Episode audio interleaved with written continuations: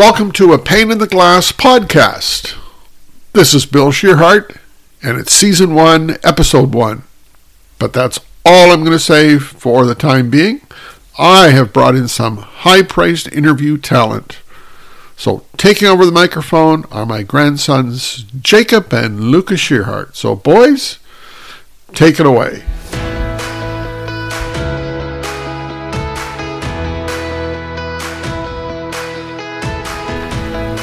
Why did you decide to start a podcast? Well, I've been thinking about a podcast for a while, actually. And there's another question coming here about my coaching manual. And so the answer to that question is actually tied into the reason why I started a podcast. A lot of people have podcasts, they're very easy to get to, and they seem very popular right now. Why did you choose to name it a Pane in the Glass podcast? Well, that was the question I was looking for. My coaching manual is called A Pane in the Glass, A Coach's Companion.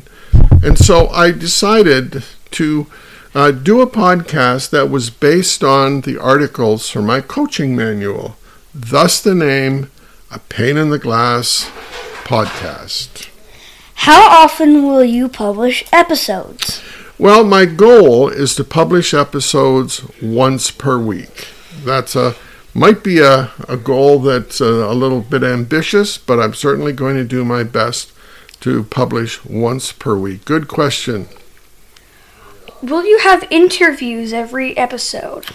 A lot of podcasts are interview based, and I didn't want to make my podcast just about interviews, but the answer to the question is definitely I'm going to have interviews. In fact, I've already recorded a couple of them for future episodes.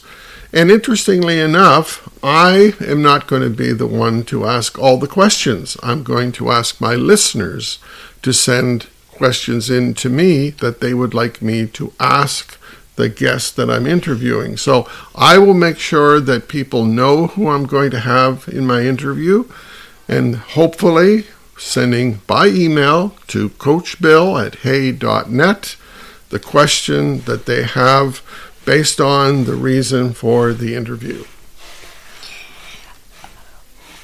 When did you start curling? Oh, now that's interesting. Well, it was in the last century. Um, I hadn't curled, unlike you and your brother, who are curling very early in your lives. You're now a little bit more than 10 and 8 years of age.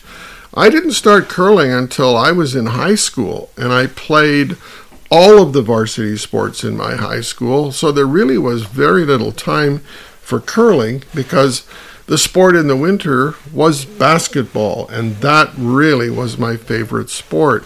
But we played our games on Fridays in the evening. So I did not have a practice after school on Fridays. And as luck would have it, my walk home from high school to my home happened to go by the KW Granite Club in my hometown of Kitchener Waterloo. So I would stop in and watch the league that played on Friday afternoons. When the league was over, I would be all set to go home, have some supper, and get back to my high school for the basketball game. Until one day, the ice technician, his name was Eddie, asked me if I knew somebody that curled on Friday afternoon. And I said, I did not. And he said, Well, have you ever curled? And I said, No, I've never curled, but I'm quite fascinated by the sport. So he said, Look, here's the deal. I start cleaning the ice for the evening draw on Fridays from sheet one to sheet eight. I've got an old pair of curling shoes. I'll take you out on the ice. I'll show you how to deliver a curling rock. And you can deliver curling rocks on sheet eight until I get over to sheet eight, and then you're going to have to leave. I did that for three years before I played my first game. I think that kind of sets a record. Do you have a sponsor for the Pane in the Glass podcast? Yes, I do. My good friends Wayne and Kim Tuck and their father, Fred, Fred Veal, and they own Canada Curling Stone, not very far from where we are right now in North London. They're in a little town called Lobo where Grandma and Grandpa Phillips live. And so they're going to sponsor my podcast. When did you start coaching? Well, I feel very fortunate that my first coaching assignment was at the University of Waterloo, where I coached the men's and women's varsity curling teams.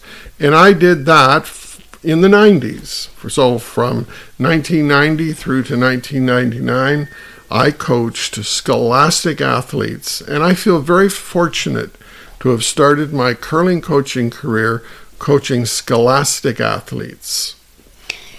What role do you, what roles do you play for the Curling Canada? Well, right now I do two things for Curling Canada. Number one, I go to our junior championship each year. Now we call it U21, and I'm there as the resource coach. And I've done that since 2008.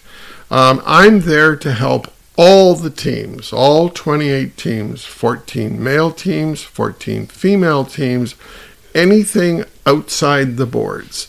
I can't help with strategy, I can't help with somebody's delivery, but it's usually that the coach is there for the first time coaching at a national competition. So I help those coaches that are doing it for the first time with all sorts of things, uh, with uh, uh, getting everything ready for them if they have questions about the event. I'm the resource coach. The other thing that I do for Curling Canada is I take our national senior champions each year to the World Senior Championships. And I've done that since 2008 as well. And uh, we've done we've done very well in spite of me.